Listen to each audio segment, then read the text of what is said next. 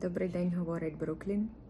Я колись уже записувала відео про глуху чи німу, глуху німу т ем, в таких словах, як interview, international. Ми не говоримо т, як в, ми би сказали в українською.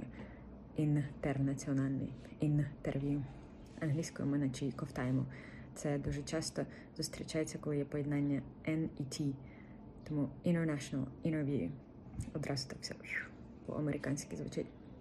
І так сталося, що прізвище північного диктатора теж є N і T.